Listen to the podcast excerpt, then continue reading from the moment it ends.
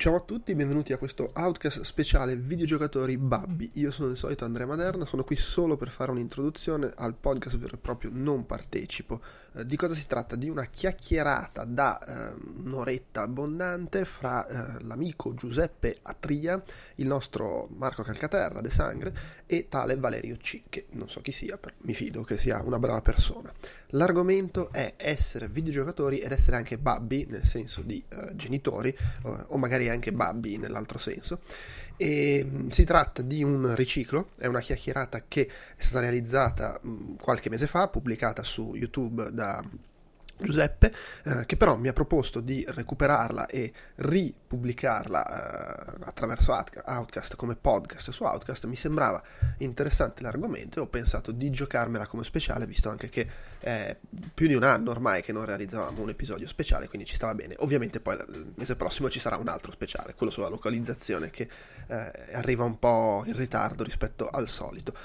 Oggi però in questo podcast, come ho detto, si parla di eh, genitori, bambini, videogiocatori. Eh, fra un attimo vi lascio l'ascolto, prima l- la solita raffica di eh, indirizzi, link e via dicendo eh, che metto qua perché non ci sarà un segmentino finale con i saluti. Eh, ricordo come sempre www.outcast.it è il nostro sito ufficiale dove trovate tutto il resto della nostra produzione audio, video e per iscritto. Se volete scriverci potete farlo a podcast.outcast.it o tramite il modulo dei contatti sempre sul sito ufficiale, ci trovate su Facebook e su Twitter come Outcast Live, su Facebook c'è anche il gruppo di discussione ufficiale per chiacchierare fra di voi e con noi, si chiama Outcast, anche quello comunque ha come indirizzo Outcast Live. Se vi piace quello che facciamo potete darci una mano in mille modi, a parte vabbè, seguirci, potete condividere quello che pubblichiamo sui social network, potete votarci su iTunes o eventuali altri aggregatori di podcast che utilizzate per seguirci e potete addirittura darci una mano dal punto di vista economico utilizzando i, i banner e, eh, che trovate sul sito, finanziandoci su Patreon, eh, insomma basta fare un giro su di nuovo outcast.it per capire cosa fare. Ultima cosa, un saluto agli amici di uh, Shiny Magazine che trovate su www.shinymagazine.com, una rivista digitale cartacea in cui si chiacchiera un po' di tutto, come su Outcast se vogliamo, e, ehm, che ci fa pubblicità sulle sue pagine quindi noi facciamo per quel che serve pubblicità a loro nel nostro podcast. È veramente tutto, vi lascio l'ascolto del, del podcast ci risentiamo comunque a brevissimo con il nuovo Chiacchiere Borderline. Ciao!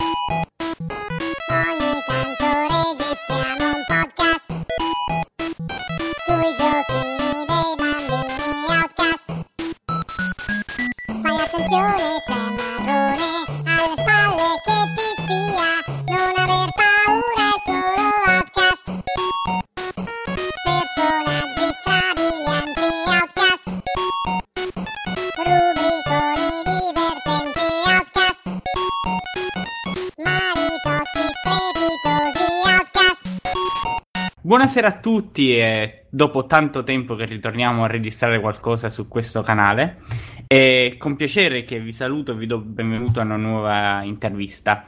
Con me questa volta due ospiti di eccezione che ho il particolare onore, quasi l'emozione oserei dire, di intervistare di par- e di, addirittura di presentare. Ma non perdiamo tempo e andiamo a presentare appunto il grandissimo, immenso Valerio C, direttamente da Ubisoft. Buonasera a tutti, mi piace essere presentato come l'uomo che non perde mai l'occasione di perdere un'occasione. ok, in un certo qual senso penso di aver capito. E una delle tastiere più raffinate dell'intero panorama italiano.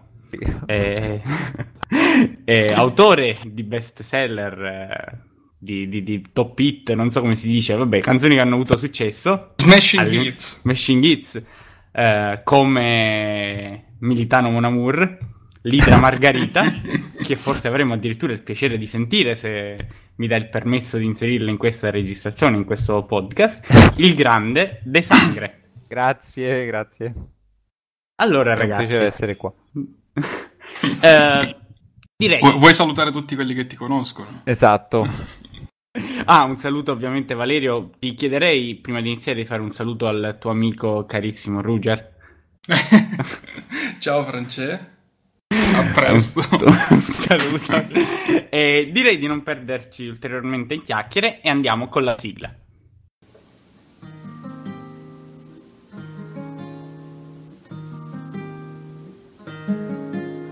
Ieri ho giocato a Dark Souls per sei ore. Non ero certo un padre esemplare. Ma cos'è poi un padre esemplare? Magari è chi gioca a Dark Souls per sei ore, sconfiggendo i boss la mattina prima di andare al lavoro prima di rituffarsi in un mare di lacrime.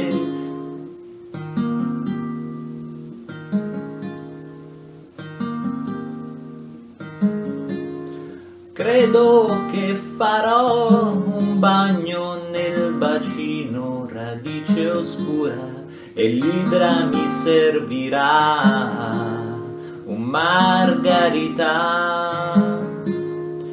Poi mi indugerò negli archivi del Duca e scoprirò quanto è bello evitare, anzi non evitare i raggi magici che ti stordiranno, ti uccideranno 600 volte, 700 volte, 800 volte. E poi esploreremo le caverne di cristallo. Forse è meglio proteggersi dalle maledizioni in quanto il boss è propenso a maledirti spesso. Spesso.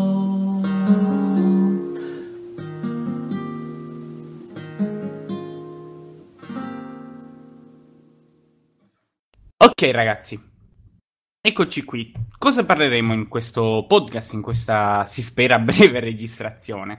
Beh, di un tema fondamentalmente che ho ritenuto, mi sono accorto di essere non propriamente eh, e non ehm, eh, di frequente affrontato nell'ambito dei videogiochi. Un tema strano perché per quanto possa essere difficile capire, eh, comprendere o addirittura accettare, i videogiocatori, eh, eventually, come dicono gli inglesi, prima o poi, seppur raramente, tendono a crescere. Ed è qualcosa del quale mi sono accorto io stesso da poco tempo con stupore. Ehm, esattamente quando, ri- qualche mese fa, volendo rigiocare, vista la mia passione agli action, eh, May Cry, nella sua HD Collection, mi sono accorto che, onestamente, eh, una volta comprato il gioco, eh, facendo due conti, non avrei trovato il tempo. E la cosa mi ha sconvolto, avevo capito che qualcosa effettivamente nell'economia eh, della mia vita del tempo da poter dedicare alle mie passioni, tra cui i videogiochi, era cambiato. E io sono solo una persona che, diciamo, tutta la libertà del mondo, ma che ha come limite solo quello del lavoro.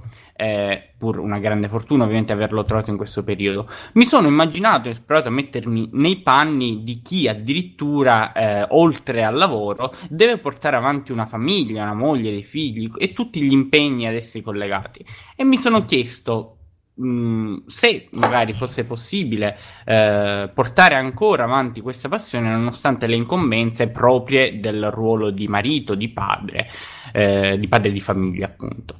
Uh, perché non chiederlo appunto a uh, due videogiocatori affermati, uh, esperti pur... Su questa so- affermazione, insomma. e infatti, vabbè, esperti seppur diciamo in, in, rami diversi, anzi antitetici addirittura del, del videoludo, quale appunto il caro Valerio e il caro Marco De Sangre. E appunto sotto questo profilo vorrei iniziare eh, su, con la prima domanda, un po' legata a quello che ho già detto, ovvero eh, se quando vi siete cap- avete intuito, avete compreso, avete avuto un'epifania eh, del fatto che la vostra vita stava cambiando, in particolare nella fruizione di una vostra passione con eh, gli relativo appunto eh, relativamente agli impegni che come padri, come come professionisti si avvicinano ogni giorno. C'è stato un momento in cui avete detto un, un momento particolare eh, in cui vi siete accorti appunto che qualcosa stesse cambiando? Ma guarda, que- posso rispondere io? Sì. Sì, sì, sì, vai. Eh, allora, eh, io eh, pre- premetto che ho lavorato da casa per tantissimo tempo, faccio diciamo il traduttore e per tantissimi anni ho lavorato da casa. Ehm, questo eh, ho continuato diciamo a lavorare da casa anche dopo che è nato mio figlio sette anni fa.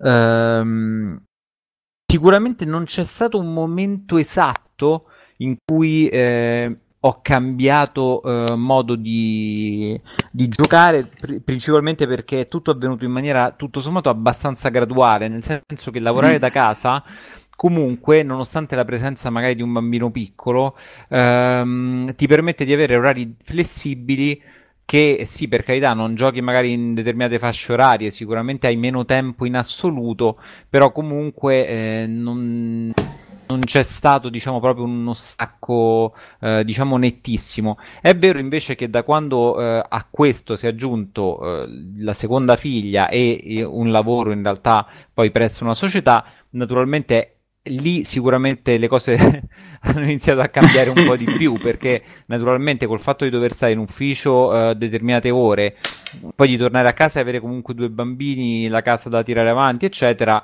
indubbiamente a poco a poco eh, ho dovuto cambiare modo di giocare. Mm, dirò che comunque eh, ci sono anche dei lati positivi. I lati positivi di avere meno tempo, ma penso che questo valga per tantissime cose, non soltanto per i videogiochi, è che in qualche modo, in maniera quasi inconscia e automatica, si tende a eh, dedicarsi alle cose che effettivamente sono un po' più mm, importanti, ecco, diciamo così, oppure che ci piacciono comunque effettivamente di più.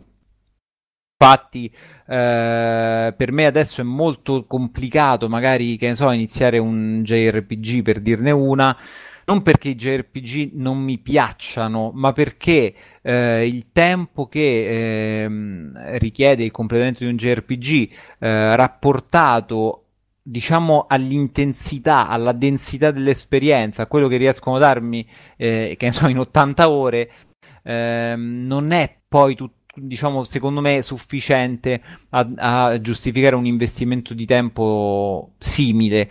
Però per carità, dipende anche lì, nel senso che mh, quando eh, avevo ripreso Dragon Quest 8 mentre stavo male, comunque sì, avevo già i bambini, eh, magari avevo coinvolto anche un po' mh, il grande, nel senso Stefano aveva tipo 6 anni, mi sembrava un'età tranquilla per fargli Gli vedere... facevi fare il grinding a lui tutta la mattina. di fargli vedere insomma Dragon Quest 8 e non, diciamo lui comunque il, al gioco, il gioco piaceva, era anche un modo magari ecco di eh, passare qualche ora in sua compagnia, allora lì la cosa cambia perché se naturalmente ci sono dei giochi in cui è possibile dopo una certa età naturalmente coinvolgere tuo figlio, eh, io lo sto vedendo effettivamente proprio in quest'ultima fase perché per esempio eh, adesso Stefano si è appassionato molto a Action Verge che è il Metroidvania per PS4 e PC e PS Vita fatto da Tom Up di cui si, si, è parlato insomma negli ultimi mesi. È piaciuto molto anche a Stefano che mi ha visto eh, mentre lo giocavo per recensirlo. Eh, tant'è che tanti segreti del gioco poi li ha scoperti addirittura lui, quindi effettivamente abbiamo giocato, si può dire, la stessa partita in due, eh, arrivando lui a scoprire tante cose che io non, non, non ero riuscito a scoprire, anche perché Action Verge come i Metroidvania magari trovi un, un, segreto semplicemente usando un'abilità su un muro senza, alcun, senza alcuna indicazione, no? Quindi anche semplicemente avere un'altra persona che si mette a provare tutto su tutto può avere, può avere, il suo senso. No, comunque a parte tutto è chiaramente c'è anche un fattore di condivisione comunque della, della passione che naturalmente nei primi anni di vita del bambino non hai, però Mm. successivamente successivamente È bella, insomma, è eh. una cosa che, che- che a un certo punto si ingrana. Bisogna cercare sempre di non esagerare, nel senso che Stefano mi vede giocare molto, naturalmente è un po' difficile dire al bambino devi giocare al massimo un'ora nel momento in cui chiaramente io... eh, però diciamo, di una- è, una Bloodborne. proble- è una problematica che va affrontata in vari modi, fra cui anche a volte po' con dei sotterfugi, tipo i bambini vanno a letto, ti fai vedere in una stanza, poi 5 minuti dopo magari vai a giocare quando si addormenta. Però comunque effettivamente c'è anche un fattore educativo che non va, diciamo, ecco, dimenticato, va sempre tenuto un po' presente. E su questo poi ci arriveremo, l'educazione Sì, sì. non Sì, solo eh, appunto al videogioco, ma nel giocare. Ma Certo. eh, tra l'altro ricordo un tuo post eh, di qualche tempo fa in cui eh, parlavi di come tuo figlio adorasse la Wii U poiché, perché si poteva nascondere, eh, poteva nascondersi dietro il divano giocando col pad, eh, non facendosi vedere da te. Quindi comunque diciamo che sotto questo profilo, se non sbaglio, una cosa, qualcosa di simile. Sì, Eh, sì, sì, eh, era andata così in effetti, poi però l'abbiamo scoperto, gli abbiamo fatto capire che non si fa e poi ha, ri- ha rispettato, diciamo, i dettami, Beh, tanto no- Eh. non poteva andare lontano visto quanto, quanto arriva il pad. No, insomma. infatti, ma poi esatto. No, ma la cosa ottima, poi capito, è che poi magari dieci minuti dopo avergli detto questa cosa a Stefano, magari poi mi chiudo in bagno con l'iPad per giocare a Hearthstone, capito? Quindi poi diciamo è un caso di predicare bene e razzolare male, ma se ne accorgerà molto fra, fra tanti anni quando non sarà più eh, diciamo influente a livello educativo. Ma speriamo. E Valerio, invece tu, eh, anche per me come Marco, è stato graduale? È oppure- stato allora. eh, c'è stata una cosa che è stata invece repentina, tutto in una volta, ovvero l'audio. Perché prima di incontrare mia moglie, appena ci siamo incontrati, quella che poi sarebbe diventata mia moglie, non è che ci siamo incontrati, eravamo già sposati. Siamo prima incontrati e poi sposati. Quando ci siamo incontrati, eh, io avevo, vivevo da solo e giocavo a Call of Duty col 5.1 al massimo, quindi tutto il quartiere sapeva quello a cui giocavo. E invece poi il, il primo taglio drastico è stato sul volume, quindi adesso uso le cuffie. Per un periodo ho avuto il 5.1 più basso, poi l'audio e la TV, adesso siamo con gli auricolari. Mentre per quello che riguarda eh, il tempo, sì, è stato graduale perché prima il lavoro, vabbè, all'inizio lavoravo molto di più, facevo gli orari dalle 8 alle 8. Adesso invece faccio orari più umani, anzi, sono passato pure a part-time da, da un paio di mesi.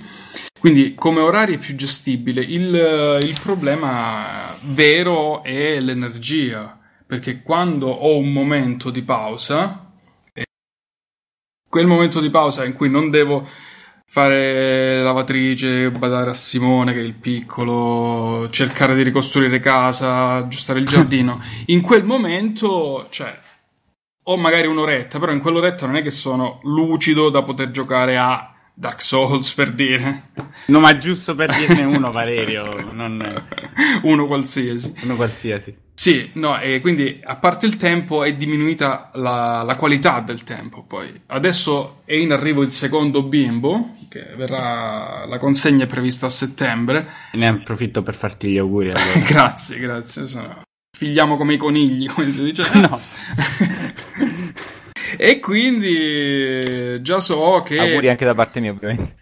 Eh sì, sì, sì, sì, grazie. Da il periodo da, da settembre, quindi da quando la- ci sarà la release di questo secondo bimbo, fino a Natale, io so che in questo periodo la PlayStation la lascio lì ad ammuffire. Già lo so, quello è già in conto. Però, insomma, la, la passione c'è sempre. Poi ci siete voi che me la tenete viva. E... Perché ormai passo più tempo a parlare di videogiochi che a giocare. Però questa credo che sia una cosa abbastanza comune per tutte le persone che lavorano e che hanno un cellulare e quindi possono anche dal, dal bagno del lavoro mandare un messaggio. Cosa che non si fa, ricordiamo. Cosa se che non si qualcuno- fa, non se si qualcuno fa. al lavoro dovesse ascoltarmi, mai fatto, no, assolutamente. Tempo, lavoro, max efficient. no. Comunque, Eh, Valerio, eh, sì. no, stavi dicendo di continua. No, no, co- le- collegato a questo, quindi è la soglia di attenzione la, la vera differenza. Stare concentrati è, è- è difficilissimo. Difficilissimo. Ma guarda, Eh, mi- non so se eh, magari sono io che sto attraversando una prematura fase di vecchiaia, ma solitamente non mi era mai accaduto. Ora, ultimamente, eh, qualche pennichella col pad in mano ogni tanto me la faccio. Ma tu so. di che anno sei, Peppe? Eh, 88. 88 e già hai questi problemi. Eh. Dai, quello è lo stress lavorativo, dai. Eh, Eh, No, sì, sì. sì, sì, è lo No, stress. no, ma quello ogni tanto può capitare. In effetti a me capitava proprio l'altro giorno, l'ho scritto, Sì. che quando stavo giocando a Hearthstone a un certo punto mi sono addormentato, mi sono risvegliato con la scritta davanti sconfitta e purtroppo sono cose che capitano, diciamo. Ho buttato questi 80 centesimi di euro così. Ma Vabbè. sarebbe stato più preoccupante se ti fossi risvegliato con la scritta vittoria. Sì, perché lì- esatto. Beh, se giocavi a Assassin's Creed poteva anche... Poteva anche succedere. Poteva anche succedere. Beh, eh, ragazzi, allora in questo, in questo senso un po' eh, vorrei chiedervi un po', l'avete anche anticipato, in realtà non solo il tempo, il come sia cambiato, ma anche in che senso, ovvero eh, come il minor tempo e la minor qualità del tempo abbia condizionato il modo in cui giocate, i generi, eh, l'approccio ai videogiochi. Ehm, in parte Marco l'ha detto, eh, ad esempio stesso i JRPG, e in questo condivido, sono un genere, ma anche i MORPG, eh, cioè quelli molto time consuming, eh, sono, eh, scusate l'inglesismo che pur io odio, ma efficace per esprimere il, il concetto, ehm, sono dei generi mh, quantomeno proibitivi eh, quando si ha poco tempo o si ha poca capacità di dedicarsi o di concentrarsi in un gioco. Eh, ma oltre ai generi eh, noto anche una differenza nell'approccio. Mm, si pensa tempo fa eh, per me eh, il completismo era d'obbligo anche prima che si, esistessero gli obiettivi, i trofei o come si chiama. Adesso per me eh, cioè, non so perché ci sono i, esistono tutti quei eh, mh, piccoli collezionabili nel gioco per me possono pur cioè hanno sono completamente privi di senso non so se per voi è cambiato qualcosa in questo senso Ma eh, io non sono mai stato un completista in senso stretto per il semplice fatto che purtroppo per fortuna ho avuto dei gusti, diciamo, in ambito di videogiochi sempre molto vari e quindi avendo sempre un backlog infinito praticamente, cioè infiniti giochi da giocare, eh, ho dovuto sempre in qualche modo eh, passare da un gioco all'altro. Appena lo finivo, quindi non mi, an- non mi andava nemmeno di stare troppo su... Eh, scusa, aspetta, passo un attimo la parola a Valerio. Sì. Io personalmente il, eh, i generi che faccio, che facevo e che faccio sono cambiati nel senso che è cambiato anche il modo di fruire i videogiochi. Però il, eh, i giochi che mi piacevano una volta sono gli stessi e i giochi che mi piacciono adesso sono più o meno il genere che mi piaceva prima. Mi piacerebbe poter giocare, saper giocare a Dark Souls, dire. Dark Souls 2, mi piacerebbe un sacco saper giocare. ma ce Però- la puoi fare Valerio No, ce ce la la puoi fa- fare puoi farcela pure a Demon Soul guarda conosco il canale di un ragazzo bravissimo poi te lo, te lo linko se vuoi No, no, no, io, io- cioè, sono, sono cosciente, io me, me li guardo in streaming i giochi, questi così difficili. No, sono cosciente, mi piace un sacco vederli giocare, come una volta eh, mi piaceva guardare i miei amici che giocavano a Rushing Attack o a Gradius. Oggi mi guardo quelli che, sa- sai, su PlayStation 4 c'è la cosa per vedere le altre partite tramite sì. Twitch. Adesso mi guardo quelle perché so, so di, non, di non essere in grado, ma non, non è cambiato molto, cioè non ero in grado neanche prima. Magari prima, eh, avendo 10-12 ore alla settimana per giocare, anche di più, comprese sabato e domenica, magari un, un- un ostacolo provandoci, riprovandoci, potevo anche superarlo. Adesso no, adesso no, e non ce la faccio. Arrivo spesso la sera, il venerdì sera, a giocare quando vanno a dormire gli altri, ma cioè, sono in condizioni mentali vergognose, quindi... E qui No. arriviamo al discorso di- della bellezza di Destiny, ma anche di The Last of Us volendo cioè ci arriveremo a quello Mm. il senso della paternità e tutto quanto ma comunque tendenzialmente e devo dire devo dire che mi ritrovo anch'io ad amare giochi eh, mediamente brevi e tendenzialmente lineari perché se devo pensare al classico titolone anche i GDR occidentali che io amo cioè penso di mh, aver passato più ore con eh, Baldur's Gate che con delle ragazze, ma tendenzialmente... Que- questo no, no, no, non la direi io questa no, cosa. questa poi la tagliamo. Vabbè, ma onestamente voglio dire, pur con tutto il... Ave- avessi avuto l'alternativa, non, non è vero, probabilmente l'avrei dedicata lo stesso a Baldur's Gate. Ma detto, detto, detto questo, io tendenzialmente mi ritrovo a decidere eh, nell'acquisto di un gioco, anche considerando il tempo, non come prima, eh, il tempo e l'impegno che richiedo, non come prima, eh, nel senso di preferire eh, più il titolo era lungo e soprattutto longevo, e se non ce lo era, e se non lo era, lo facevo diventare tale, rigiocandolo, master, imparando bene ogni abilità, scoprendo ogni segreto, eccetera, eccetera. Eh, ma eh, invece scegliendo titoli più eh, temporalmente contenuti e che richiedono un approccio eh, più semplice. Eh, mh, purtroppo capisco anche che questo sia dovuto a eh, non solo, mh, come diciamo prima, al tempo minore che è possibile dedicare a questa passione, ma anche alle energie. Capisco proprio che arrivando la sera stanchi sia poca voglia di mettersi lì a imparare la strategia, Sì, eh, esattamente. esattamente tutti i partner del mostro per lo schema di attacco del mostro per poter eh, sconfiggerlo in modo adeguato. Pur detto ciò, adoro i Souls, adoro i Dark Souls, eh, ma sto trovando difficoltà nel giocare a Bloodborne, che pure è più semplice, per- giusto per fare un esempio, verso gli altri, ma che richiede, come tutti i Souls, il suo tempo, Souls tutto il tempo per essere mh, eh, ben compreso, assaporato, capito e insomma. Peppe, vorrei aggiungere due cose perché non è solo la difficoltà in sé o il tempo, è anche per me la durata della sessione di gioco. Cioè, se io posso fare una partitella di un quarto d'ora, se io ho un quarto d'ora ci gioco. Ma se io so che comunque una partita deve essere almeno di un'ora, se no o non arrivi al salvataggio o non fai una parte, non mi ci metto neanche. Cioè, quello per me è un deterrente proprio pe- pesante. Il fatto de- della lunghezza della sessione e dei salvataggi. Quello.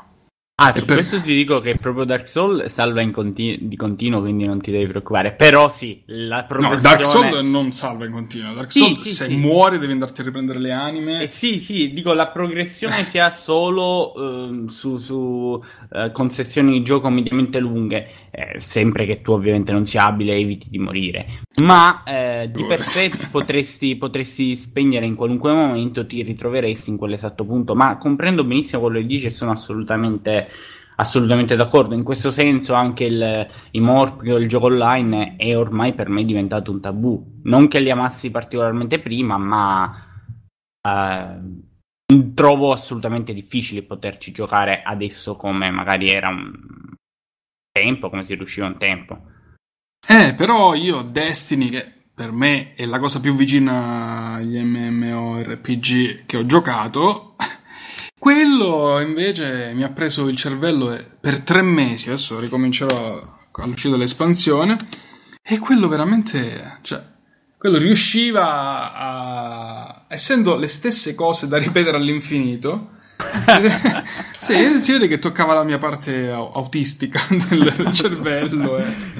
No, ma pos- posso ben capirlo, nel senso che eh, anche a meccaniche semplici che possono essere ben comprese, ma che vengono ripetute, eh, possono costituire un intrattenimento piacevole. In questo senso pensavo di ehm, amo molto gli action, perché una volta insomma compreso eh, e e ha avuto mh, dimistichezza, una volta che si ha dimistichezza col sistema di combattimento si può portare avanti il gioco all'infinito, godendo semplicemente anche di quel quarto d'ora che ti fai eh, uccidendo demoni, angeli e Bayonetta 2, che ricordiamo essere il miglior gioco degli ultimi 5 anni probabilmente, ma No, questo, questo è No, il no, no, tuo vabbè, ma personale. mani basse, mani basse ovviamente, non, non voglio dire... Io col primo Bayonetta ho fuso eh, la 360. Il Red Ring mi è arrivato Vabbè, con. Bayonetta. Quindi Ehm, quello, più il fatto che è giapponese, eh, me lo fa odiare proprio profondamente. Ehm, che dici, aspettiamo 5 minuti a Marco? sì, sì, sì. Ecco. È tornato, è tornato. No, scusate, la... vabbè, naturalmente qua è sempre un po' un macello. No, per restare in tema, se questa parte verrà comunque mantenuta, ehm, Se vuoi la appunto, manteniamo, Uno cerca, uno cerca di, di barcamenarsi il più possibile, anche per dire nelle registrazioni dei podcast, perché ogni tanto collaboro pure con Outcast. In quel caso, diciamo, cerchiamo di organizzarci dopo, dopo cena apposta per, per, per evitare problemi. Eh sì. No, no, no comunque, senti, io non... però, Ma guarda, se, se tra, parentesi, tra, parentesi, scusate, visto che ormai la teniamo questa parte, sì, sì, questa sì. testimonianza di Marco si deve tenere, eh, ne approfitto per dire che questo podcast tenta di essere registrato da penso tre mesi, non so quanti. Eh, però... Esattamente tre mesi. Fa parte del podcast anche l'attesa che ha portato al podcast. Esatto, quindi... Comunque Valerio, stai... Stavi dicendo? No, io, io eh, non riesco a capire come eh, faccia Calcaterra a giocare a Bloodborne.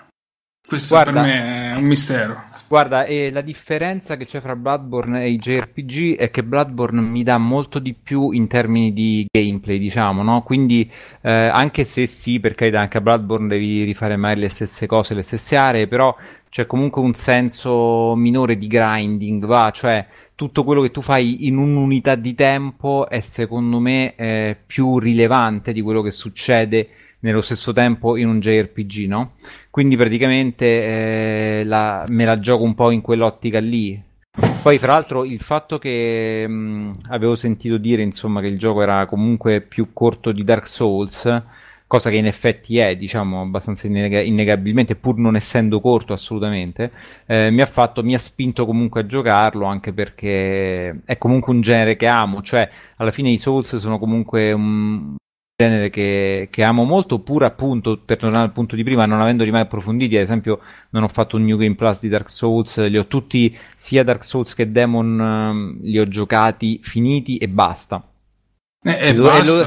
no, no, no, lo so, che, lo, so è, lo so, che, non è, poco, però diciamo è, fa parte di quell'ottimizzazione di cui parlavo prima, nel senso se a, a te eh, piace un determinato genere, allora riuscirai a trovare spazio da dedicargli, questo dico, mentre magari lascerai da parte tutte quelle cose che sono in qualche modo non un di più, ecco, perché quello che poteva essere mai JRPG per me un tempo potevano essere una sorta di di più, quasi un interesse più accademico che non di divertimento puro, diciamo così. Mm, eh, ma per, per, dirne un'altra, eh, io ho iniziato a giocare anche a Divinity Original Sin, che è un gioco enorme. Lì, per esempio, sto avendo più difficoltà proprio perché i, eh, anche gli RPG occidentali, che mi piacciono un po' di più di quelli giapponesi, ma comunque hanno dei tempi bravo, bravo. Abbastanza, abbastanza dilatati e quindi non è facile per me finire un gioco come Divinity Original Sin. Infatti, ho deciso di eh, dedicarmi a Bloodborne per finirlo, per poi tornare magari a Divinity i ritagli di tempo che comunque sia sono andato abbastanza avanti anche lì spesso uno eh, sacrifica delle ore di sonno per portare avanti i giochi. D'altronde se uno, na- se uno, nasce videogiocatore è molto difficile secondo me se sei videogiocatore da tanti anni eh, accettare in qualche modo di eh, fare a meno del tuo hobby in maniera drastica, diciamo, anche se a volte sarebbe sicuramente più salutare, cioè è fuori di dubbio che andare a letto alle, alle 10 eh, sarebbe più salutare che andare a letto magari a mezzanotte. Eh, naturalmente quell'eterna lotta fra eh, la voglia di fare qualcosa che eh, a uno piace molto e quello che in realtà sarebbe più giusto fare da un punto di vista così di, di salute generale. Ecco. eh, naturalmente io faccio così e naturalmente ci sono poi magari giornate che alle 9 di sera capitolo a letto proprio eh, stremato. Eh, è, anche, è anche normale che sia così, penso. Poi naturalmente eh, per adesso ho 38 anni, poi magari quando c'erano avrò più, più, si va avanti, più sarà difficile. Eh, ormai certo 38 anni hai scollinato ormai, eh? da un certo sì. punto di vista. È pure vero che magari i bambini cresceranno, quindi richiederanno un po' meno, un po meno diciamo, dire, eh, tempo da dedicargli dal punto di vista proprio eh, fisso, va, diventeranno un po' più indipendenti, quindi magari, che ne so, io ho mia figlia di di 5 anni per tornare al problema questo che è successo per dire oggi pomeriggio io e mia figlia di 5 anni non posso mandarla fuori a giocare con i bambini da sola quindi naturalmente devo gestirmela in un certo modo poi naturalmente quando avrà magari 8-9 anni potrà andare dalle amichetti da sola cioè sarà, sarà più gestibile quindi magari lì uno riesce a ritagliare tempo in un altro modo. Però sì indubbiamente è, è sempre così una sorta di, di coperta troppo corta. Uno cerca di fare quello che può, alla fine poi voglio dire i videogiochi restano comunque una, um, fetta della vita che è una fetta di divertimento, è, è, naturale che uno dà la priorità alle cose veramente importanti, però essendo comunque un hobby che eh, penso per me come per tanti altri padri videogiocatori, comunque un hobby che amiamo molto, eh, quindi in quel caso si... uno cerca di fare quello che può, cerca di portarlo avanti con i tempi e le modalità che la vita gli consente, diciamo così. Ma tu riesci no. ad arrivare a 10 ore settimanali di gioco? Oddio, Forse sommato anche le cose con l'iPad, sì, ma perché è tutto un discorso molto complicato. Senso... perché ti giochi il cesso, però. Perché aggiungi il cesso. Eh, Senza lì, cesso. Lì aggiungo, lì aggiungo, in effetti. Sì, no, non è, non è facile comunque adesso, obiettivamente. Devono succedere delle cose per dire che ne so, mia moglie che se li porta tutti e due a una festa. Allora lì magari riesco a farmi le mie due o tre orette di Bloodborne. Insomma, eh, uno chiaramente deve organizzarsi. Poi eh, diciamo che è ovvio che il tempo è sempre meno che in passato, però tornando al punto di prima, non, non mi sento di perdere granché perché nel momento in cui uno è costretto comunque sia a fare una cernita maggiore sui giochi effettivamente da giocare, a quel punto paradossalmente alcune decisioni vengono pure un po' più semplici, cioè infatti negli ultimi anni ho teso a finire quello che iniziavo direi molto di più che in passato Adesso è un po' difficile che inizio un ennesimo gioco lungo se non ho già abbastanza ben pianificato di, di dedicargli il tempo giusto per finirlo. Sì, ma infatti modo, cioè... penso che la pianificazione sia importante. Come dicevo prima, io stesso mi sono accorto che in questo tende a ridurre e questo tende a ridurre la crescita del backlog cioè mi sono accorto che nel momento in cui eh, vado sto per acquistare un gioco vado per acquistare un gioco effettivamente se so di non avere il tempo da, eh, necessario per completarlo, per dedicargli, tendo a non farlo. Pur vero che esistono cose come i saldi di Steam eh, e i bundle che insomma ti fanno, ti buttano dentro un po' tutto, però è una cosa che ti frena. Eh, entrambi avete, mi ricollego una cosa che avete detto entrambi, eh, parlavate della, uh, delle sessioni di gioco e quindi come la qualità delle sessioni di gioco collegata al genere sia molto importante nella scelta del, del titolo che si va a giocare. Questo concordo perfettamente. In questo senso, giochi più veloci nell'esecuzione, nella fruizione, per me sono quelli che eh, insomma tendo a preferire quindi ancora una volta si ritorna al fatto che purtroppo eh, GDR, RPG e GRPG insomma sono tanto un attimino Uh, secondari sotto questo profilo. Uh, sotto vengono insomma accantonati proprio per queste, per queste ragioni che diciamo prima.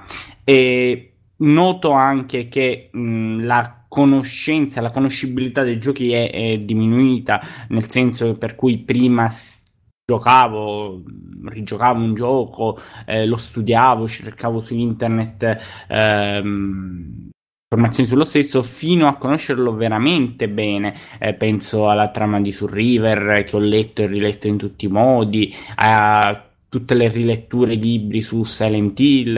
Eh, lo stesso di Soul che ho completato più volte in tempi più recenti, ma eh, ora come ora appare difficile, cioè eh, mi appare del tutto impossibile fare qualcosa di simile con un nuovo gioco. So che i giochi nuovi non li conoscerò bene come quelli che ho rigiocato giocato in passato, fondamentalmente. No, ma hai, hai, perfettamente ragione, nel senso è chiaro che non tutti possono disporre dello stesso tempo di cui dispone, che ne so, un Sabaku no Maiku che ne ha fatto chiaramente eh, una ragione di vita e che quindi lavora facendo questa cosa qui che hai appena detto, no? quindi sì. è chiaro che è chiaro che quello che hai descritto è una cosa che appartiene a una sfera, diciamo, adolescenziale, in, fino a quando uno ha 25 anni, poi quando subentra il lavoro serio è molto complicato riuscire ad approfondire i giochi in questo modo. Eh. Non è impossibile, nel senso che nel momento in cui, eh, per dire, ora Bloodborne per dire mi è piaciuto molto, eh, non mi ha scatenato, ecco, diciamo, un interesse allucinante per magari il lore, la trama, pur ritenendola molto bella. Però quello che voglio dire è che anche un padre videogiocatore, nel momento in cui ha un tipo di approccio a, ai giochi che magari può essere quello di approfondirli molto, non necessariamente deve perderlo, anzi semplicemente penso che quello che accadrà è che nel momento in cui eh, vuole approfondire un gioco naturalmente lo farà semplicemente a discapito di altri. Quindi n- non vedo impossibile nel tuo futuro magari un approfondimento di, di, un gioco magari che ti appassiona molto, semplicemente lo farai eh, togliendo magari tempo da altri giochi. Poi ogni volta, capito, è, un- è una sorta di valutazione automatica che uno farà sempre no, andando avanti. È vero anche che purtroppo, per fortuna, viviamo in un momento in cui l'offerta videoludica è così sterminata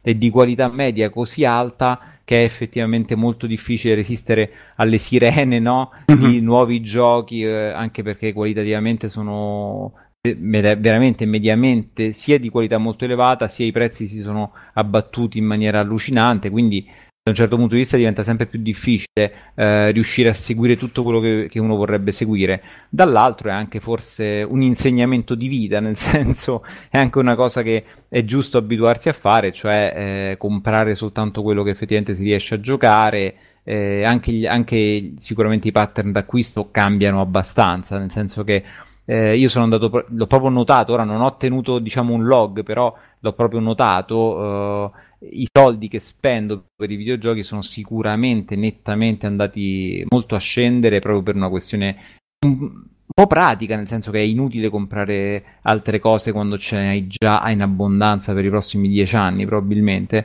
Però, naturalmente, eh, essendo un hobby che chiaramente eh, mi piace seguire anche nella contemporaneità, ho comunque comprato determinate cose. Cerco naturalmente di farlo sempre risparmiando il più possibile e non sovraccaricandomi magari di giochi che non so quando giocherò. Esempio pratico, non mi ricordo chi oggi su Figheiri ha messo mh, l'annuncio di Shin Megami Tensei 4 a 9,99€ eh, per Nintendo 3DS. Quello è il classico gioco che 5 anni fa avrei comprato subito per non giocarci mai. E quindi, mentre invece adesso, comunque sia, nonostante 9,99€ sia comunque un prezzo molto allettante per un genere che comunque mi piace abbastanza studiare, ecco, mettiamo così, forse più che giocare, eh, comunque adesso in realtà non lo faccio e ho, diciamo, ecco, la presenza di spirito di dire no, vabbè, magari è da- meglio aspettare il momento in cui effettivamente potrò giocarci e a quel punto pure se lo pago 19 euro anziché 9 paradossalmente c'ha più senso cioè è, è molto importante cercare di acquistare le cose soltanto nel momento in cui noi sappiamo che andremo a, a giocarci effettivamente e quando sei padre è sicuramente un aspetto da tenere ancora più in considerazione Valerio, Perfettamente tu- d'accordo, in teoria è d'accordo, però poi uno subisce le campagne marketing di Ubisoft. quindi- eh, certo. Cioè, come resistere? No, no, che poi non li compro mai al day one, assolutamente. Per fortuna qui c'è, c'è Euronix, Bruno, che sapete che prezzi che fa. Ah, Eh, no, no, assolutamente. Poi non, non vorrei che venisse scambiata questa per, per una sorta di pubblicità e marketing, ma vi, vi giuro che è veramente conveniente. No, io settimana scorsa ho preso eh, Mordor, eh, Lord, of the Fall- Lord of the Fallen e Far Cry 4 a 69 euro. Tutti quanti. ok e Lord of, the, Lord of the Fallen lo regali a qualcuno però A te, a te, a te. ok l'hai comprato per me vabbè. sì, sì, eh, col cielo fan te lo mando. No, tanto ci giocherò una settimana, poi, Esatto, sbro- poi- sbroccherò al solito. E... Esatto, cioè l'hai, l'hai comprato soltanto per poterne parlare male, diciamo. esatto. E farmi insultare da te, Ruger Esatto. e gli altri. Eh, una, una cosa molto breve, mh, non so se a voi capita ancora, riuscite, mh, insomma si collega a quello che dicevamo, perché è tutto collegato in realtà, perché eh, sì, anche a me ovviamente piace seguire, è difficile resistere al richiamo dei nuovi giochi, dei nuovi giochi pubblicitari, anche perché è bello, uno si fa catturare molto dall'evoluzione tecnologica, in quanto il, il medium videoludico è molto legato, magari forse ancora più di altri, all'evoluzione del- e alle possibilità delle nuove offerte dalla tecnologia. Quindi uno tende sempre, vuole provare, vuole vedere eh, i giochi nuovi, quello che di un nuovo esce. Ma in tutto ciò voi riuscite a rigiocare qualcosa che amate? O ormai è la possibilità di rigiocare vecchi videogiochi o giochi che già conoscete bene e messa da parte? Ma io sono riuscito a rigiocare l'anno scorso Monkey Island. Ah, E, e ne, ne vado fiero, ne vado fiero. Guarda, Monkey Island 1 è uno dei pochi giochi che effettivamente ho rigiocato anch'io, in- ma, ma nello specifico perché eh, lo avevo giocato tantissimo tempo fa, non mi ricordavo praticamente niente del gioco in realtà perché ce l'ho giocato su Amiga veramente tantissimo tempo fa, quindi mi è piaciuto rigiocarci perché, eh, ma anche lì perché comunque è un gioco che ha uno spettro in qualche modo limitato, no? Quindi io so che dedicherò quelle 6-7 ore, diciamo, al gioco e non... Eh, però ecco, sicuramente sono, sono rarissimi i casi in cui è avvenuta una cosa del genere. Mi viene in mente soltanto un altro caso che è stato Castlevania Symphony of the Night e soltanto perché era uscita la versione insomma per, per PSP insieme a in Castlevania Chronicles insomma. Eh, e in quel caso perché appunto l'ho, l'ho abbinato diciamo a una malattia che ho avuto un febbrone eh, penso forse era l'anno dell'H1N1 una cosa del genere. No ma veramente stia di malissimo tipo per due settimane. E in quel caso naturalmente avere eh, un capolavoro come quello eh, sulla consolina portatile eh, mi, ha, mi, ha, spinto perfetto, a giocarlo. però. Però, però, diciamo che ecco, in linea di massima è veramente molto molto difficile rigiocare adesso qualcosa che... Eh, però anche lì dipende, nel senso che eh, nel momento in cui eh, il mio io mi dirà no Marco tu vuoi giocare veramente un gioco che hai già giocato, perché no? Come dicevo prima è soltanto una questione di priorità. Se effettivamente in un certo momento rigiocare Pang per dire mi darà eh, vorrà, eh, cioè sarà quello che voglio fare veramente, lo, lo, farò e sarò contento di farlo. Però ripeto, è più un discorso sull'eliminare il superfluo che non eliminare necessariamente giochi che, siano, che uno ha già giocato, insomma, va. Sì, sì. esatto. E il problema è che lì però rientra l'effetto nostalgia e quindi i giochi te li ricordi bellissimi e divertentissimi. Ci vai a giocare e ti accorgi che sei cambiato tu e, e quindi molti giochi del passato per me sono ingiocabili, veramente ingiocabili. Sicuramente ah, molti sì. giochi del passato sono, sono invecchiati male, eh? Eh, sì. è, poco, è, poco, ma sicuro. Diciamo che ce ne sono altri che sono invecchiati sì. non malissimo e quindi uno può... Non no, si può diciamo, fare quello... un discorso eh, che vale per tutto, ecco. No, cioè, no, sicuramente no, ci sono alcuni... tanti generi che non c'ha senso giocare, cioè non è che mi metto a giocare una simulazione di automobilismo 3D su Commodore 64. per quanto, ah, io quanto... pensavo a Ghostbusters del Commodore 64. Eh, vabbè, quello diciamo pure, però, però, diciamo che anche lì, insomma, bisogna un po' vedere poi uno, il tipo di giocatore che è, perché noi naturalmente siamo cresciuti, diciamo che penso che tutti noi crescendo magari abbiamo lasciato da parte certe cose che ci piacciono dei videogiochi per farne nostre altre, no? Quindi magari se uno si è affezionato, diciamo, a un modo moderno di intendere i videogiochi, magari più cinematografico, eccetera, naturalmente tornando indietro, eh, diciamo, gli, gli peserà molto, no? Tornare indietro per dire a giochi che magari cercavano di essere cinematografici al tempo del Commodore 64, naturalmente visti adesso fanno magari ridere, no? Però magari ci sono, che ne so, degli arcade eh, molto immediati che non hanno perso comunque sia il loro appeal perché arcade immediati erano prima e facevano già bene quello che dovevano fare. E, e, è, come, è, quasi come giocare un gioco indie di adesso, no? In alcuni casi, Perfetto. quindi tutto, tutto sommato alcuni giochi restano giocabili ancora oggi.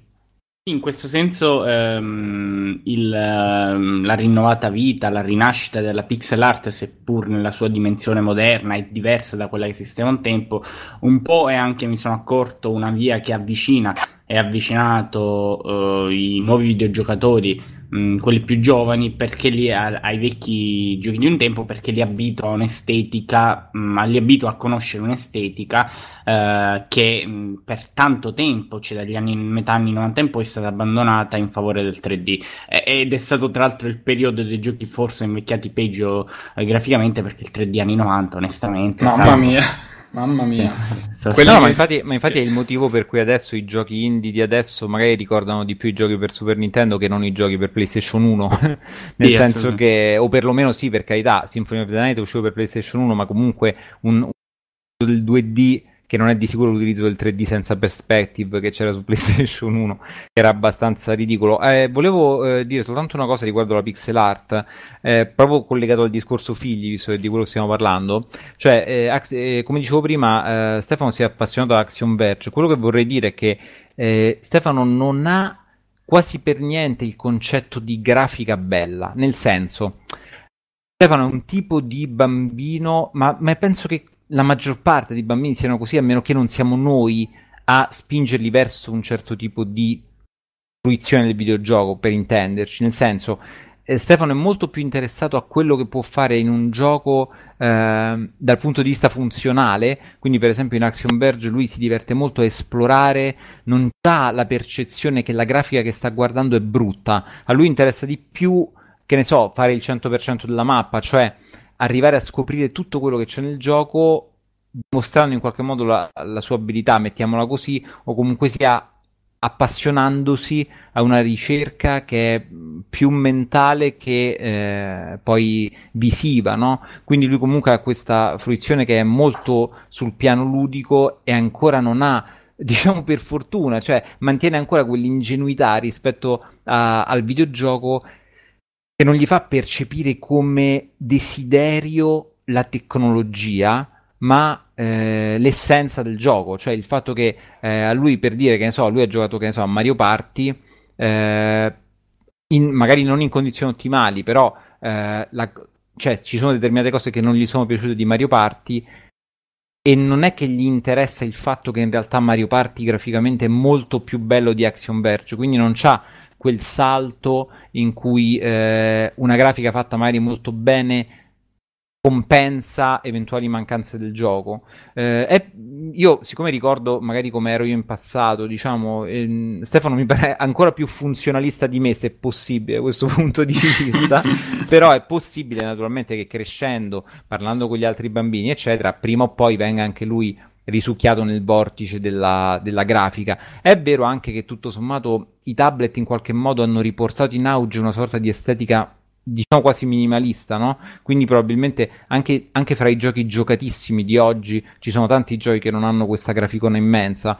Quindi secondo me eh, rispetto al passato in cui effettivamente un avanzamento tecnologico era veramente un salto enorme, adesso che i bambini si ritrovano già questa grafica, diciamo potenzialmente, nel caso che ne so di PlayStation 4, eccetera, di altissimo livello, non, non hanno il desiderio di avercela perché da un, lato, da un, certo punto di vista ce l'hanno già. Quindi secondo me possono concentrarsi di più sul, uh, sul, sul gioco in sé. Perché una volta che magari Stefano, anche quando sarà dodicenne, saprà che se vuole potrà giocare a giochi con una grafica eccezionale, che, che sarà sempre, come dire, eh, progressivamente più simile alla realtà, ma sempre come dire, il salto ci sarà sempre di meno. Cioè, se uno vede appunto che ne so, un The Order, per citare un gioco comunque molto bello graficamente, sì, per carità, può essere migliorato ancora tanto, però comunque di meno di quanto magari sì. eh, c'era il salto un, che un gioco del Commodore 64. Sì eh, il salto all'Amiga, oppure il salto dall'Amiga alla grafica 3D, oppure il salto dalla grafica 3D della PlayStation 1 all'alta risoluzione, oppure il salto dal, dalla 3D FX al bump mapping, cioè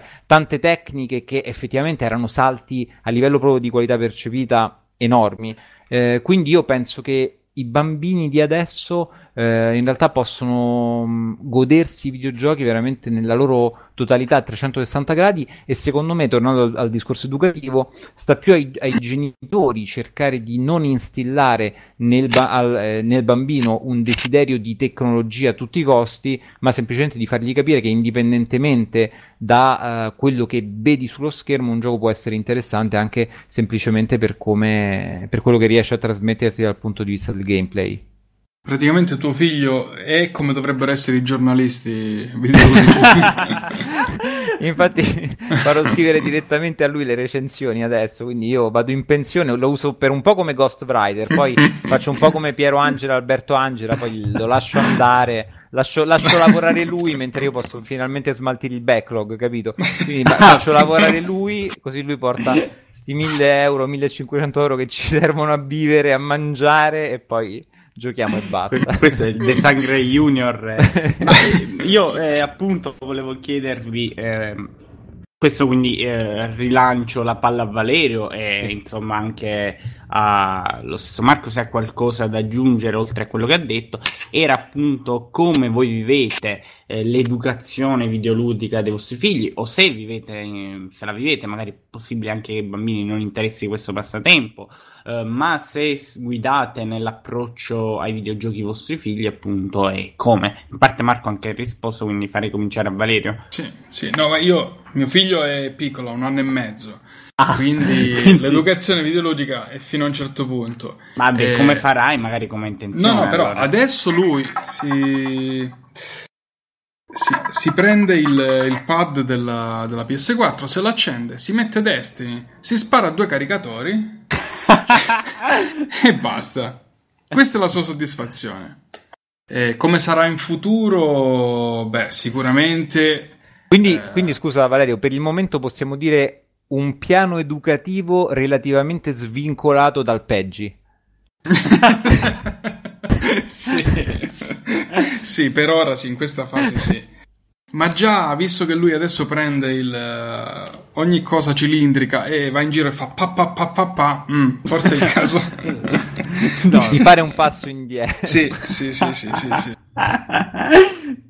E... E no, no, no, Ti sicuramente... piacerebbe un giorno vivere questa tua passione insieme a tuo figlio in qualche modo? È il Educa- sogno della mia vita. Io me ne sono fatto due maschi apposta per poter. Mo, manca il terzo per giocare in quattro in split screen a Mario Kart. Quello è il grande, il l'obiettivo finale.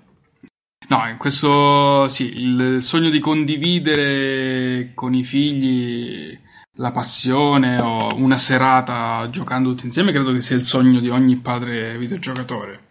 Ovviamente ancora non è così perché il bimbo è piccolo, però eh, vorrei educarlo nel senso di, di, di dargli gli strumenti non solo per valutare un gioco, ma per valutare quello che sia adatto alla sua età. Cioè, io vedo un sacco di dodicenni, figli di colleghi, che hanno GTA 5, hanno preordinato The Witcher 3 e, e non, cioè, li lasciano lì davanti alla televisione, tanto stanno buoni.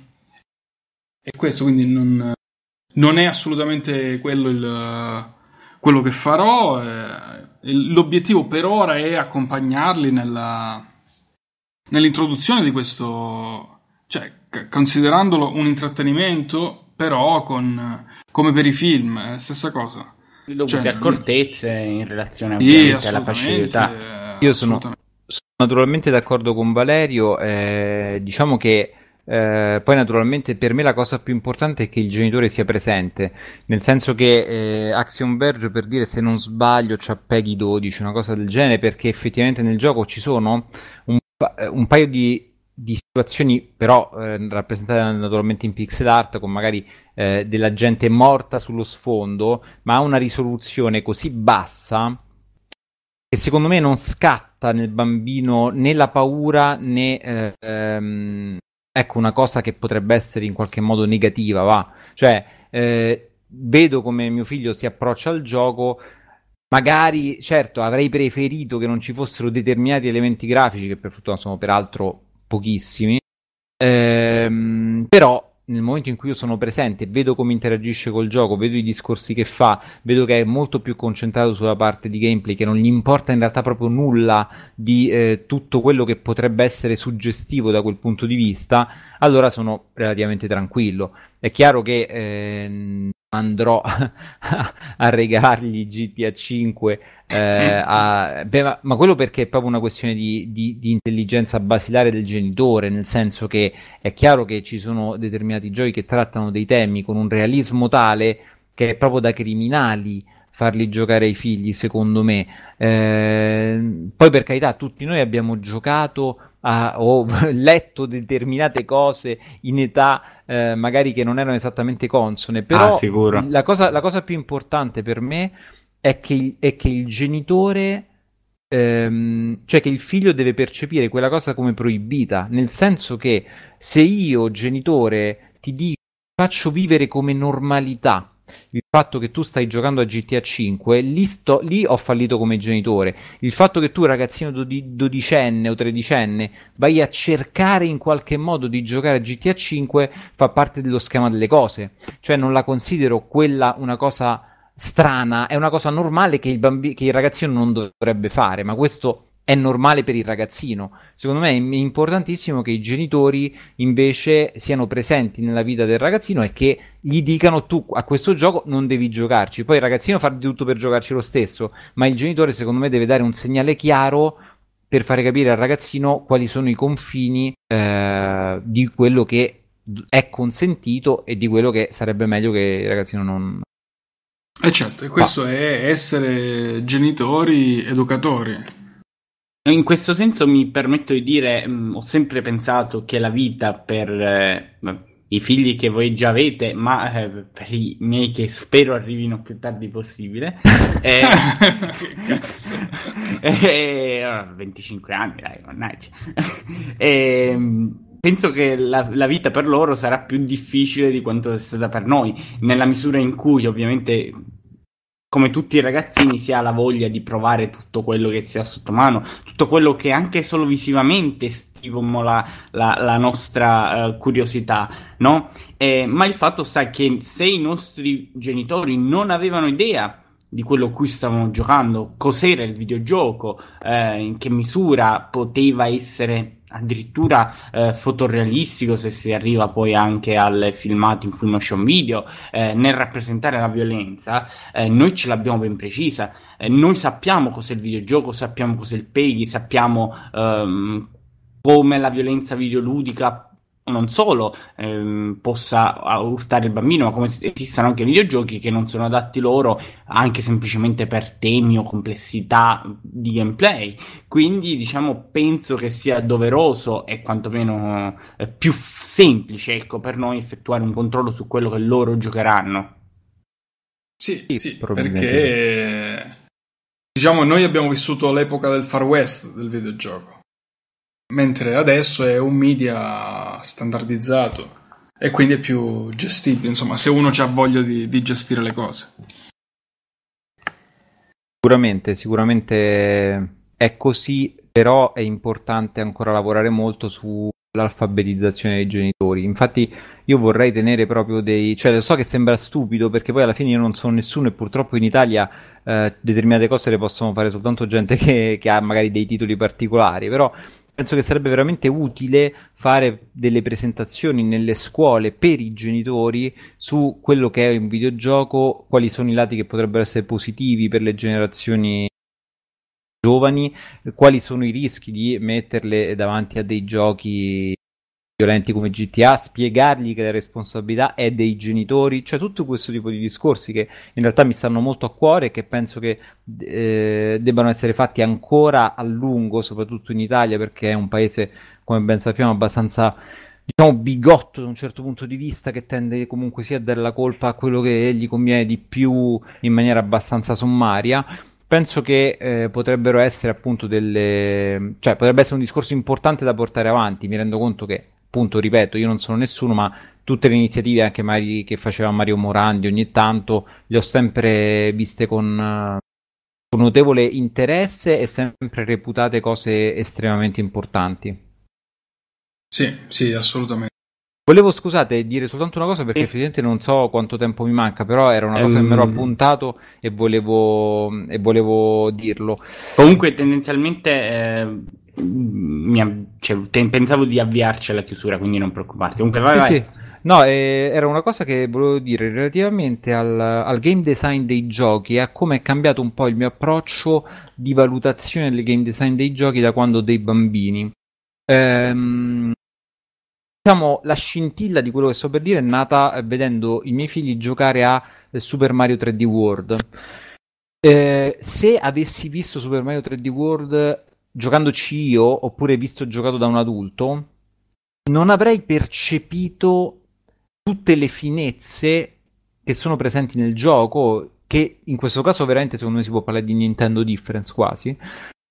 Eh, tutte le finezze che sono presenti nel gioco per rendere l'esperienza di gioco sempre ehm, fluida in qualsiasi caso, qualsiasi cosa facciano i bambini che stanno giocando a quel gioco, eh, il gioco fa di tutto per mettere i bambini in condizione di divertirsi sempre senza sentirsi emarginati dal gioco. Certo, non è possibile, come dire, che il gioco faccia tutto per eh, diciamo chiaramente il gioco non si finisce da solo però quello che voglio dire è che fra personaggi magari trasformati in bolla anziché fatti morire no perché praticamente quando si gioca in multiplayer a Super Mario 3D World il bambino oppure semplicemente la persona che resta indietro viene praticamente eh, trasportata in una bolla di nuovo a dove è l'azione di gioco, insomma, dove sono arrivati i bambini che stanno più avanti. E quello è soltanto uno dei casi in cui effettivamente non c'è la, la classica scena del bambino che si arrabbia perché magari è morto prima degli altri. Poi sì, per carità, a Super Mario 3D World a un certo punto può capitare che uno muore e gli altri restano vivi, però quello che intendo dire è che comunque c'è una grande attenzione per far sì che eh, in qualche modo il gioco non si possa rompere in mano a un bambino, questo voglio dire, cioè che il gioco comunque è proprio fatto a misura di bambino. Eh, e questa è una cosa effettivamente che, a cui ho cominciato a dare sempre più eh, interesse, cioè nel senso anche quando mai scarico dei giochetti gratis su, su iOS o su Android, eh, cerco sempre di capire eh, l'interfaccia del gioco se è fatta a misura di bambino, cioè quanto testo c'è, eh, quanto eh, l'interfaccia è coerente, quindi magari che devi cliccare da una parte oppure che un tasto viene sempre usato per la conferma delle azioni, cioè tante piccole cose che in alcuni giochi sono invece fatte molto male e se, una, eh, se un adulto magari riesce ad aggirare le eh, idiosincrasie di, un, di, un'interfaccia utente realizzata male oppure in maniera non coerente, un bambino non ha gli strumenti per farlo, cosa che è ancora più complicata da eh, un argomento che, che, meriterebbe una puntata a parte, che è quello delle, degli acquisti in app delle, eh, delle app per iPhone, Android, eccetera Qui eh, proprio si apre un mondo, nel senso che il genitore eh, deve avere un controllo totale per fare sì che il gioco non faccia spendere al proprio figlio eh, vagonate di soldi semplicemente perché il figlio preme. Eh, infatti, lì diciamo il consiglio che do a tutti i genitori è quello di disattivare subito il wifi nel momento in cui date il vostro telefono oppure un, un tablettino a vostro figlio. Dovete fare in modo che sia assolutamente blindato e che qualsiasi cosa possa fare vostro figlio non generi degli acquisti che, che voi non volete. Ma tornando appunto al discorso dell'interfaccia utente, mi sono proprio divertito, fra virgolette, a, a, a, vedere quanto determinati giochi erano effettivamente a misura di bambino. Ci sono determinati giochi, come per esempio anche, che ne so, Crossy Road, per, dirne, per dire un'app che eh, giocatissima da tutti, che lo fa in maniera esemplare, cioè un gioco di una semplicità disarmante, ma comunque divertente per il bambino, eh, che il bambino riesce a gestire completamente, riesce a ricominciare la partita. Veramente, se uno tiene un bambino con Crossy Road, il bambino è quasi autonomo, cioè pure un bambino di tre anni riesce a giocarci.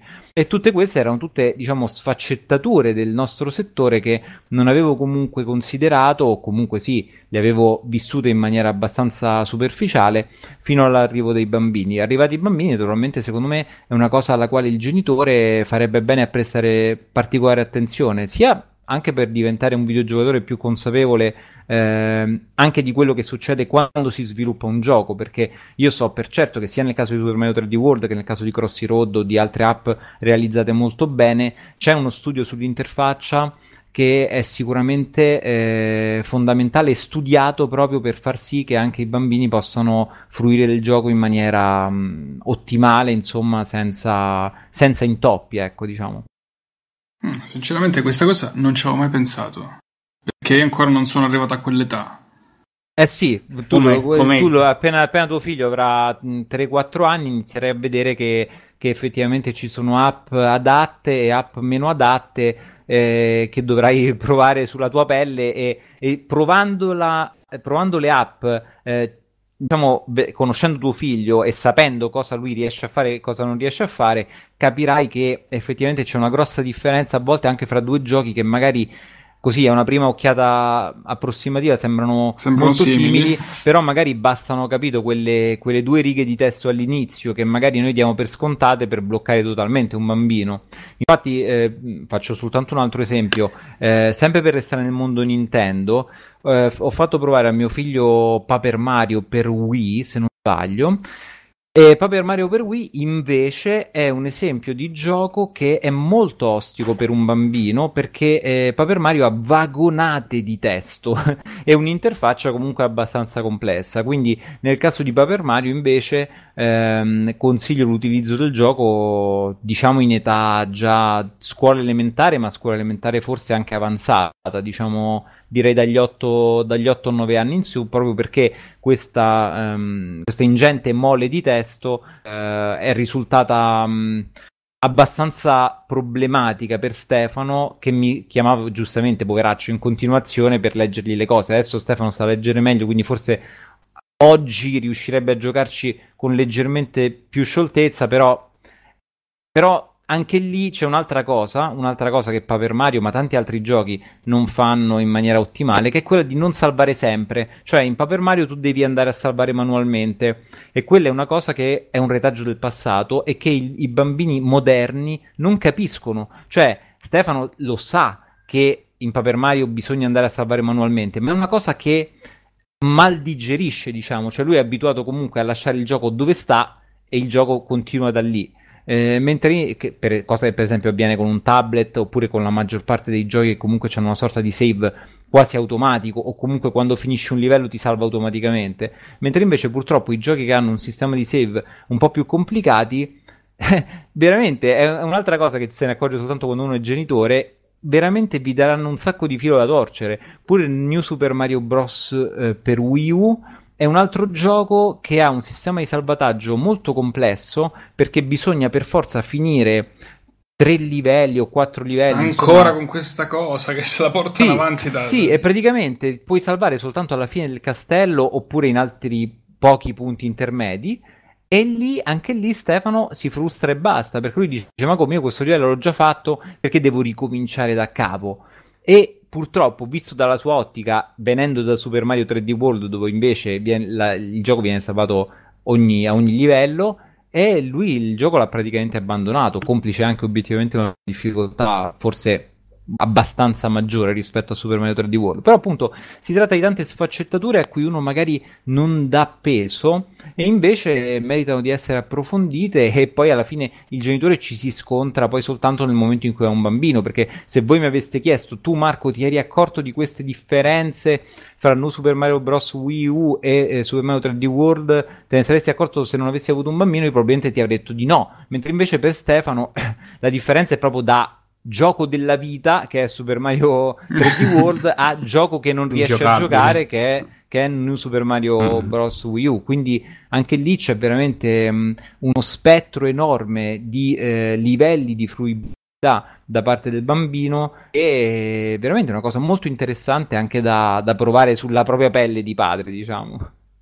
io guarda Marco, onestamente dico la verità, eh, avendo avuto esperienze a vedere di di amici di famiglia o altri eh, sanno molto di più, pur avendo eh, sia la console che il tablet, sanno molto di più sul tablet, sanno molto di più a giocare su giochi eh, che permettono sessioni brevi e anche ripetitive che su giochi che tendono a ripetere tendono a richiedere una curva di, approfondi- di, apprendimento un attimino più rigida come possono essere un normale gioco per console portatile. E devo dirti la verità questo in realtà quando sono più giovani poi col tempo magari se la passione videoludica persiste magari nasce anche la ricercatezza un attimino anche strutturare i giochi. Ma devo dirti che proprio in questa prima fase mi spaventa molto il mondo delle app perché mi sembra una selva senza regole piena di al di là degli acquisti ma cioè mi sembra che non vi sia modo di valutare il contenuto quanto lo si può fare con un videogioco molto complicato, anche lì richiede un sacco di tempo, obiettivamente. Io, infatti, quando mi scarico le cose per loro, devo, devo sempre starci molto apprezzo. Ma poi eh, io venendo da, mm, da iOS, che, perché avevo un iPod e ho, avuto, ho, ho comprato questo, questo tablettino Android da 60 euro per non, da- per non, dargli in mano l'iPad mio, perché insomma non mi sembra il caso. e, ehm, lì mi sono ritrovato nel, nel, nel, nello store Android che è praticamente il Far West veramente. Cioè, lo store Android tu trovi, che ne so, giochi di, eh, ispirati a personaggi dei cartoni animati, che ne so, Masha e Orso, queste cose qua, ma mm. giochi che in realtà sono cose pirata. Cioè, non c'è niente di ufficiale in questi giochi, capito? Quindi magari il genitore ah. scarica l'app, l'app che generalmente è un giochino mediocre, però in realtà non sai che cosa sta autorizzando l'app, capito? Cioè, è veramente una selva molto complessa, non sai quando il gioco ti chiederà magari un, un in-app purchase f- fai bene a spaventarti, diciamo, no, nel senso che comunque è effettivamente una selva eh, dalla quale eh, spesso veramente quasi inestricabile, cioè eh, veramente molto complesso, però appunto anche lì eh, inibendo al bambino la possibilità di, di, comprare app e cercando di col passaparola magari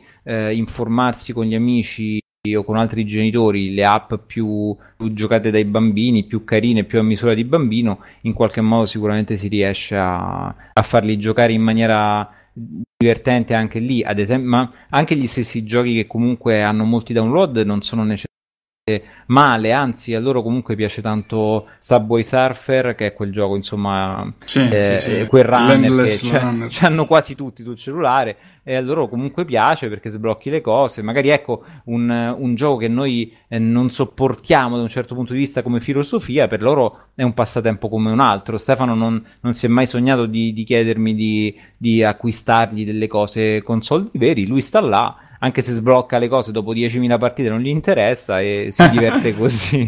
Quindi diciamo che anche lì l'importante è che il genitore è presente e non, e tutto andrà bene, io quello dico sempre io, cioè tutto qua. Comunque ragazzi, io purtroppo devo lasciarvi perché devo andare a cena. Eh, vi volevo dire che sono stato contentissimo di partecipare a questo podcast perché è un argomento che mi sta molto a cuore e di passare così queste, mh, mm, queste orette con voi.